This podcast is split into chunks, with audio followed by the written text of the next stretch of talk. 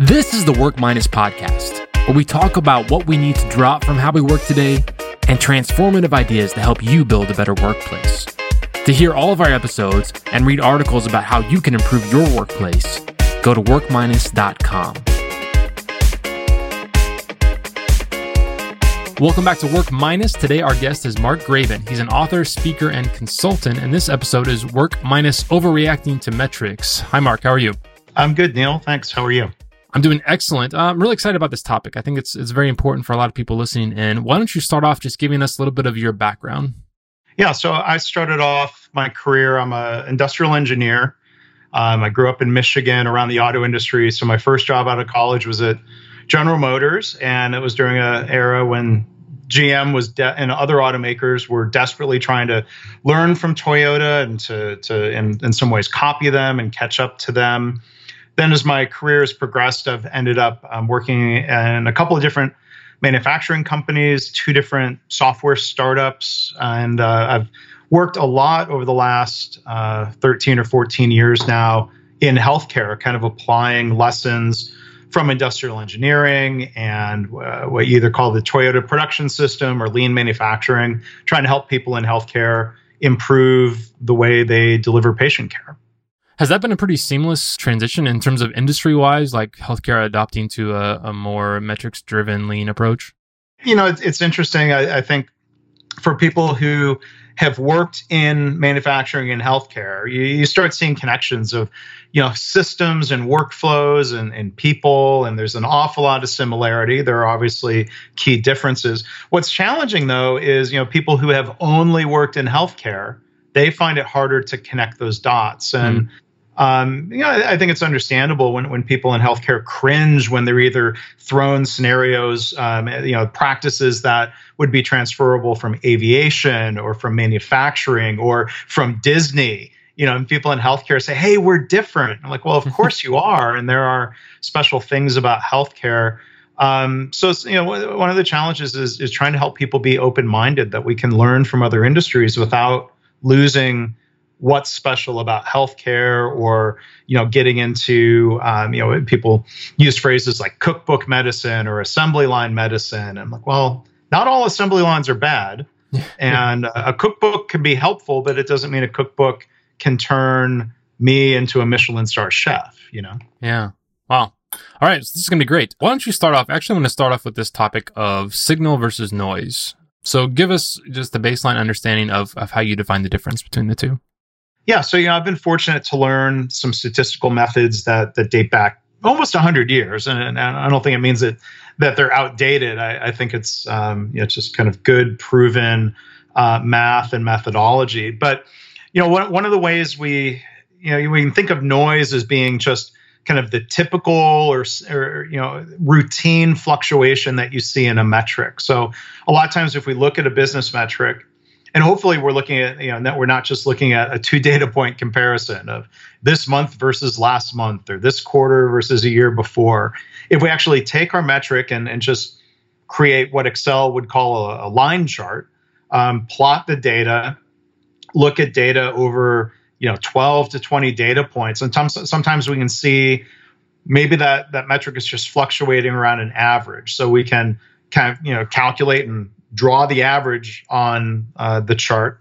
And then the other way we can help filter out um, the noise is, is to put two other lines on a chart. We think of these as guardrails, kind of above and below the average. There's a, a way of calculating.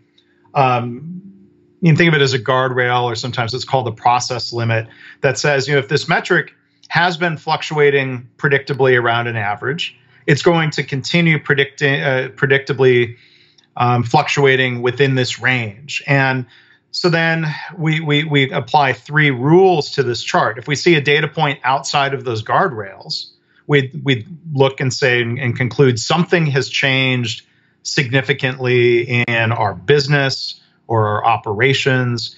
Um, that that would be a signal.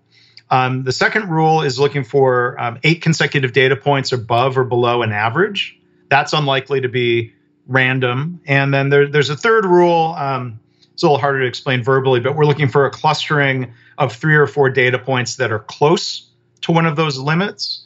And and so you know what, one of the things we can do through this methodology called process behavior charts is learn to recognize when there's noise or, or just routine fluctuation. Stop reacting to all of the noise. Stop asking people to explain the noise and, and sort of save our attention and problem solving skills for times when we see a signal in a chart. That signal could be in a bad direction, which means, all right, it's time to um, start investigating.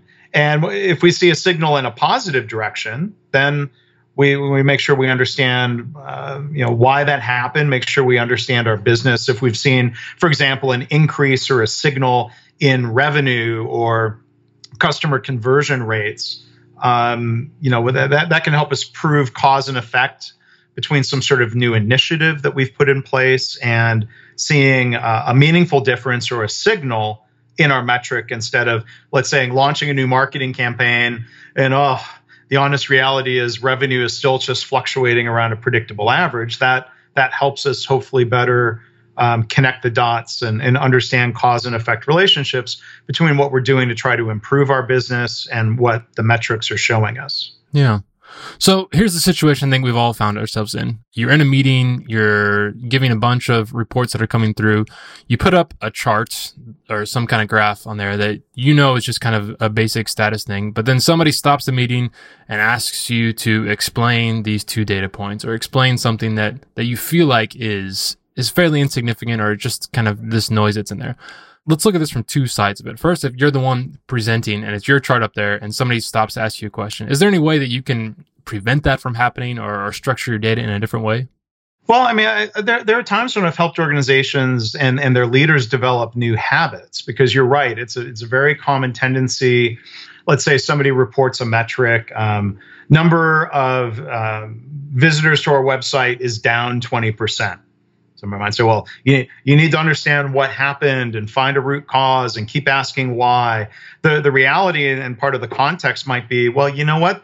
Uh, number of web visitors had gone up 22% the month before, and it went down 17%. You know what? The number of visitors to our website fluctuates because of uh, Google and algorithms and all kinds of other factors.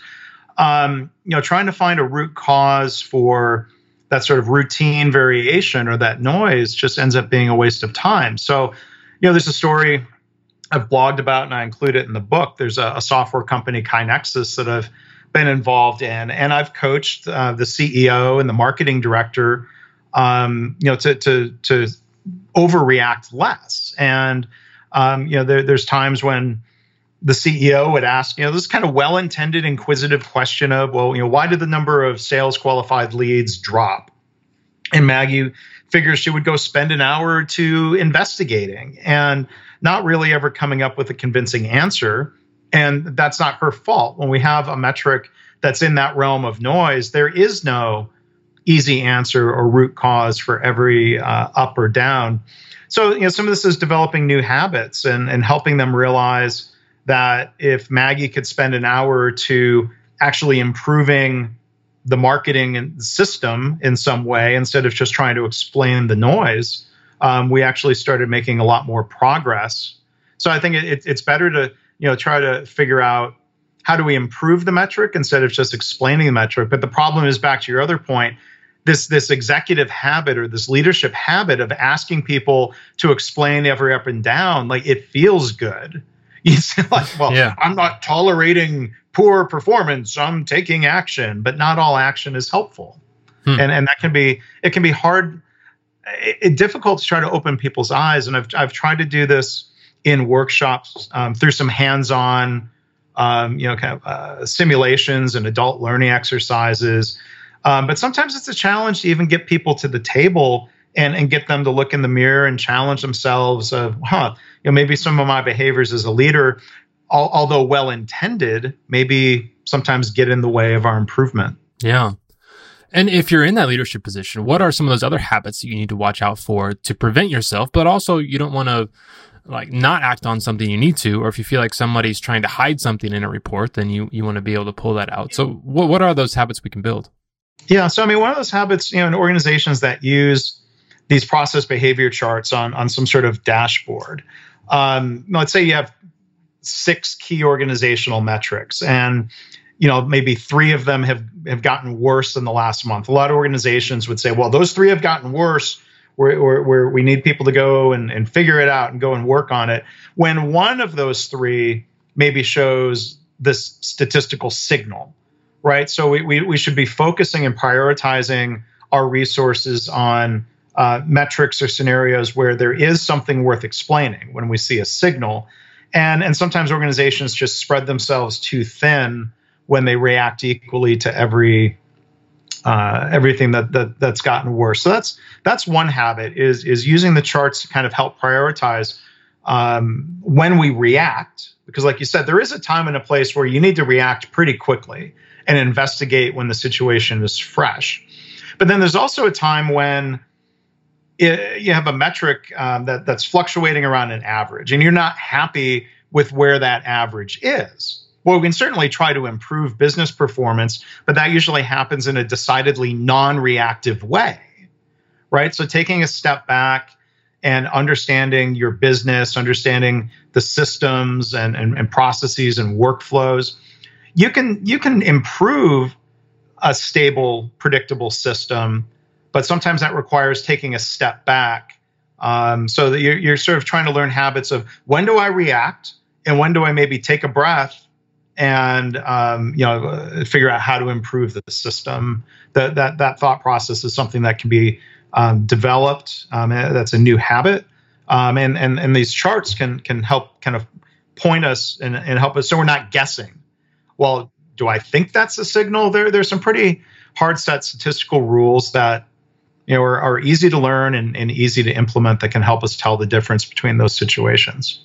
As someone who's spent most of their career with metrics, with numbers, where are you in terms of being comfortable with with not knowing the answer? You know, there, you said there's situations it's like you, you can't explain why this number changed, or, or, what are the limits of those metrics? What what kind of philosophical thoughts have you had on that? Well, uh, you know, I think it's interesting. I mean, in, in I think in the lean methodology, um, and the and the Toyota production system, there's a big emphasis on being honest about the real reality. And there, there's sort of you know an aspect of this lean culture that says uh, it, it's okay to not know the answer to a question. Now, you know, it, it's it's better to go and take some time and investigate the real situation um, and, instead of just making up an answer that sounds good.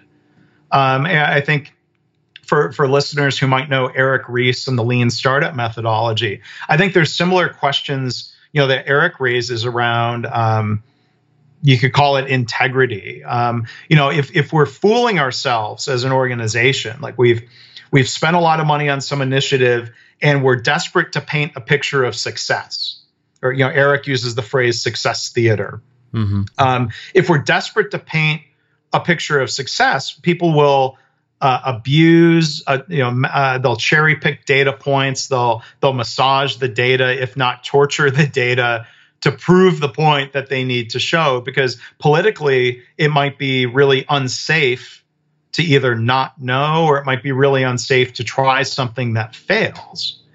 And i you know i think the the, the, the issue of integrity you know comes down to you know if, if we're fooling ourselves we're only hurting ourselves long term. So I think you know as you know I work with you know people uh, who are leaders in healthcare or you know the CEO of a startup. You want to create an environment where um, pe- people are being honest about the real reality. They're being honest about challenges or gaps in performance because as soon as you start getting that culture where it's more important to make things look good, um, that that gets corrosive really quickly. Yeah, I want to go deeper into this idea of painting a picture or or the idea of a narrative. Because when we're looking at numbers, we feel very scientific. We feel very much like, okay, we're we're looking at the the truth that's out there. But we're always telling a story based on those numbers that come through. So what are some of the spectrums you've seen in how organizations blends that that narrative with the honest data that's there and, and what's a, a good approach for that?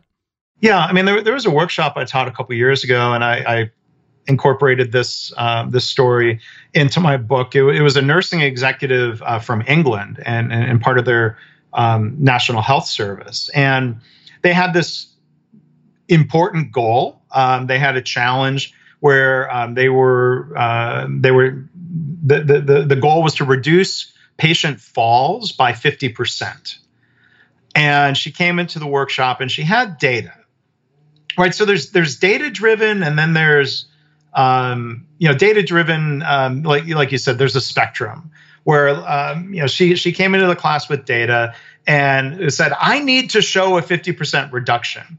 So I'm like, well, my thought process. Well, wait a minute. Let, let's look at the data. There's this phrase um, that we use, uh, you know, the voice of the process right? So you might have a voice of the customer that says, uh, well, you know, we should reduce falls by 50%, or the, the customer might really say we should eliminate falls and, and patient harm altogether. But you've got this goal of 50% reduction. You know, I, you know, this wasn't the point of, of the workshop or the methodologies I teach. You know, we could go and cherry pick two data points and show uh, an overly simplistic before and after um, picture, but but that's not the real reality. So what we saw from uh, creating a line chart and turning it into a process behavior chart, we saw there had been uh, the signal that showed a downward shift in the average number of falls. Now, the number of falls had been fluctuating around an average that they thought was too high. And then, because of some changes they made and, and improving the way the work was done, um, they saw it was now fluctuating around a lower number. And so I would tend to look at it and say, I think the most honest, valid way of looking at this is to, to look at the difference between the averages. And the average number of falls was down 30%, which is that's great progress.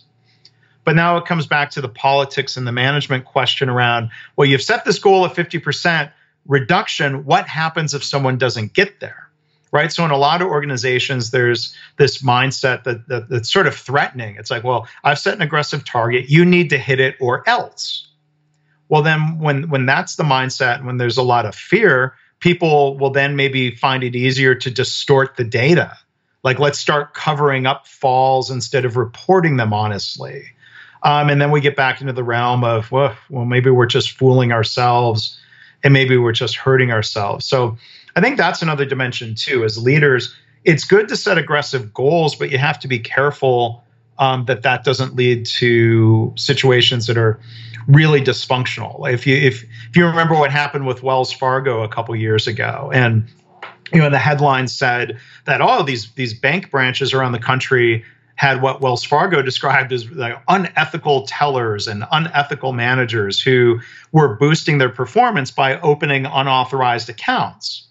So I'm like, I'd, I'd look at that and say, well, there, there's clearly a systemic problem here, and part of the root of that problem was this at the time CEO of Wells Fargo set this completely unrealistic goal that well, you know, every customer should have eight accounts. and it was easier for people to start gaming the system, uh, fudging the numbers, distorting the system. And um, you know, I think as, as a leader, when you set an aggressive goal, you have to leave open the possibility that people might not the organization might not be able to hit the goal and instead of you know blaming and threatening and punishing i i, I think more effective leaders um, you know act more like servant leaders who say well let's let's work together to hit that aggressive goal. You know, the, the hospital executives might say, all right, well, the goal was 50% reduction in falls. You got a 30% reduction. That's worth celebrating. Now, what else can we do to help further improve the system to get us closer to our goal. Um, you know, I, I, think some of those reactions are more helpful, and and some of those reactions from leaders just create a lot of chaos and dysfunction. Is there a difference between the statements "I need to show a fifty percent drop in falls" and "I want people to fall less in my hospital"? Yeah, I think there's subtle differences where sometimes people get too wrapped up around the metric or another thing i'll hear i'll hear leaders say related to patient satisfaction surveys they'll they'll get fixated on on the on the uh, metric and they'll say things like we need those scores to go up i'm like well another way of saying that is we need to improve the experience for patients which will then lead to better scores. Right. So I think one one thing we learned from you know the, the Toyota approach in lean manufacturing is the right process brings the right results. That yes, we care about results, but when all you do is promise rewards or threaten punishment for not hitting a result, people might take all kinds of shortcuts or make bad decisions. um, that that don't really improve the organization. So we've got to have a balance, right? We've got to improve the process in a way that leads to better results, and hopefully we're working together, instead of just uh, you know judging and ranking and firing. Like you know, I heard somebody who had left a hospital in the US recently who said, you know, the culture had gotten really bad where they had some new executives who basically threatened leaders like him if you don't hit the targets, we'll fire you and find someone else who can. And I think in a lot of cases that's that's a real mistake. There might be very systemic reasons that are out of that leader's control. So firing that leader and replacing with another one probably isn't going to make I wouldn't necessarily buy the hypothesis that replacing the leader is the only thing that can make a difference. It might make no difference. Yeah, you get in this situation where what is the actual the metric that you want? Is it that number or is it something different? Yeah, and, and, and sometimes, you know, something a patient satisfaction survey is just the best estimate you have of actual patient satisfaction. So they, you know they they mail these surveys out to people. It's voluntary, it's self-selecting, and and and so you've you know you've got it's not an equal sampling of the patient population. The people who are the most upset or the most happy maybe are the ones most likely to fill out the survey. Uh, patient populations that have more time to fill out these lengthy surveys. Um, might be more willing to fill them out. So, so one thing I find fascinating about hospitals is that, unlike a lot of other businesses, the customer is right there. Like, you know, like when I go to the doctor's office, um, um, I can't think of a single time a doctor or a dentist has asked, "So, how was your visit today? Is there anything we could do better?" That's a far richer opportunity for a discussion about um, satisfaction and improvement um, compared to sending out a survey that comes weeks later and uh, you know might might arrive with um, you know to, to to to people who have relatively fuzzy memories. Like you go to the grocery store and it's almost a default question of hey did you find everything you needed today? You know, the uh, doctor's offices don't ask the equivalent of that and i think that's a lost opportunity. So some, sometimes it's not just the metrics. Sometimes you know it, it, it's getting the actual voice of the customer instead of looking at a metric that at best approximates the voice of the customer yeah absolutely. Well close us out with this scenario. Let's say uh, you're either a young manager coming into a new team or you, you've inherited a new team. They have a set of metrics they've been working on. What's the best way to come in and evaluate those decide what you want to, to keep and keep pushing for and what you want to pull back from? Yeah, I mean, so you know, there's there's I think two key questions. One is deciding and evaluating what we measure and how we measure it. Um, do we have too many metrics, or do we have a good balanced scorecard um, of of metrics that look at quality and um, cost and and and, and uh, customer satisfaction, um, employee engagement? Is there a good balanced scorecard or not? Um, so I think you can look at what to measure. There are methodologies. Uh, you know, Toyota and the lean approach would would bring a methodology called strategy deployment. Um, a lot of people, especially in the tech sector, are really into an approach called OKR that looks at objectives and key results. Um, there's a there's a good book out there. Um, it's been a bestseller called Measure What Matters by John Doerr. So I think all of that is an important discussion. But then I think where my book measures of success kind of builds upon those different methodologies is is answering the question of now what do we do with that metric over time um, so i think i would come in as, as a leader and first evaluate are we measuring the right things? Are we measuring too much? Do we have a good balance of measures? Because like if all i've, I've worked uh, in manufacturing where um, all of the metrics were related to production volumes and production speed that ca- that ended up causing a lot of problems related to quality. You know, so um, I would I would have that discussion around what are we measuring, and then I would take a look at the metrics and and I would create process behavior charts and look and see are the metrics changing over time? So we could look for signals that indicate that. Or is the reality that these metrics are just fluctuating around an average? And um, as, as i've done with other organizations i would try to teach some of these new habits around learning to ignore some of the noise so that we've got the bandwidth to respond to signals. So the subtitle of my book, um, you know, sort of tries to summarize the idea here. If, uh, when we react less and lead better, we can improve more. Um, so back to you know what you said earlier, just final thought. Some of these old habits are just that. We react to everything. We demand explanations, and and that feels good as a leader. Um, but but you know, I, I think so, yeah, I've seen cases where people kind of step back and reflect, and and through different learning exercises, kind of opens their eyes and says, well, it's not that I'm a bad leader but I can learn uh, a few tactics that help me become a, a more effective leader. Um, to you know, use some methods that waste less time for the organization, and that allows us to focus more on improving the business and actually improving performance. That's what I'm trying to help people with. Awesome. I love it. Mark, it's been really uh, interesting for me. I've learned a lot out of this situation uh, and this conversation. Tell us where we can go to, to find the book and learn more about you. Yeah, so uh, the website for the book is measuresofsuccessbook.com. Uh, it, it, can be found on Amazon. It's available as a, a, print book.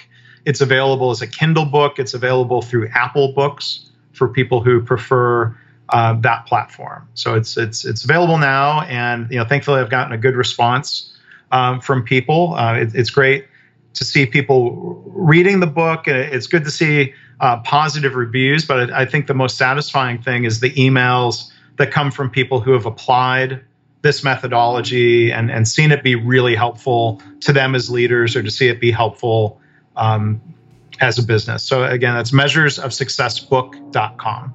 Awesome. Well, Mark, thanks so much for being on the show and sharing everything with us. We appreciate it. All right, Neil, thank you.